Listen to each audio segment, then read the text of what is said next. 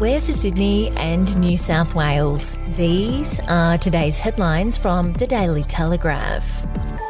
Top ranking Nine News boss Darren Wick has given himself just one shot at recovering from alcohol addiction after being arrested for high range drink driving.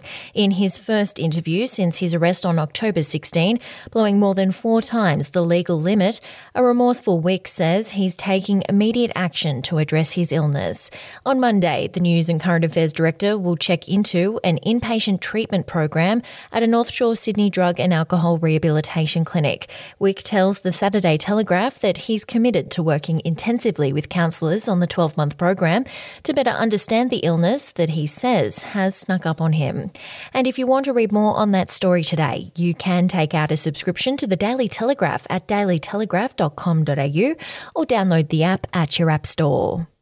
Drivers are set to save on the cost of compulsory green slips with the first new insurer in more than 20 years about to enter the scheme in New South Wales. The state government has granted Youi a licence to offer CTP insurance from December 1, joining five other insurers in the market. With the average green slip costing $486, New South Wales Customer Service Minister Victor Dominello believes premiums should fall even further after Youi's arrival.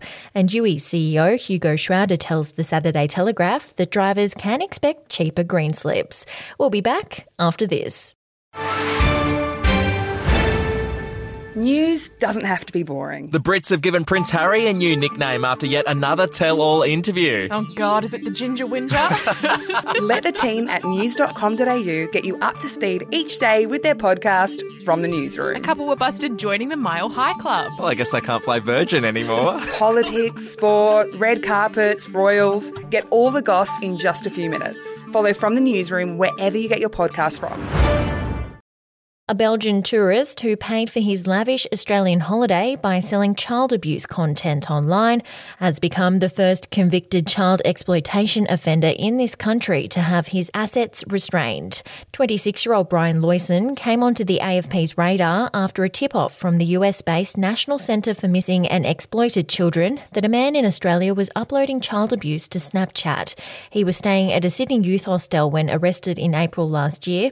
Loyson's pleaded guilty and was sentenced in the Downing Centre District Court on October 15 to a maximum of four years in jail with a non parole period of two and a half years.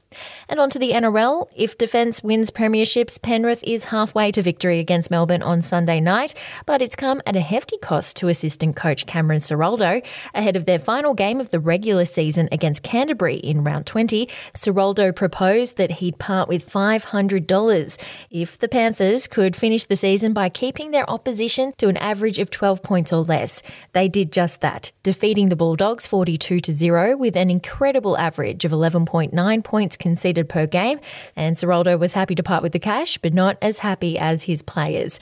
They'll now face the Storm on Sunday with kickoff scheduled for 7:30 p.m. local time at ANZ Stadium. And that's your headlines from the Daily Telegraph. For updates and breaking news throughout the day, take out a subscription at dailytelegraph.com.au and we'll have another update for you tomorrow.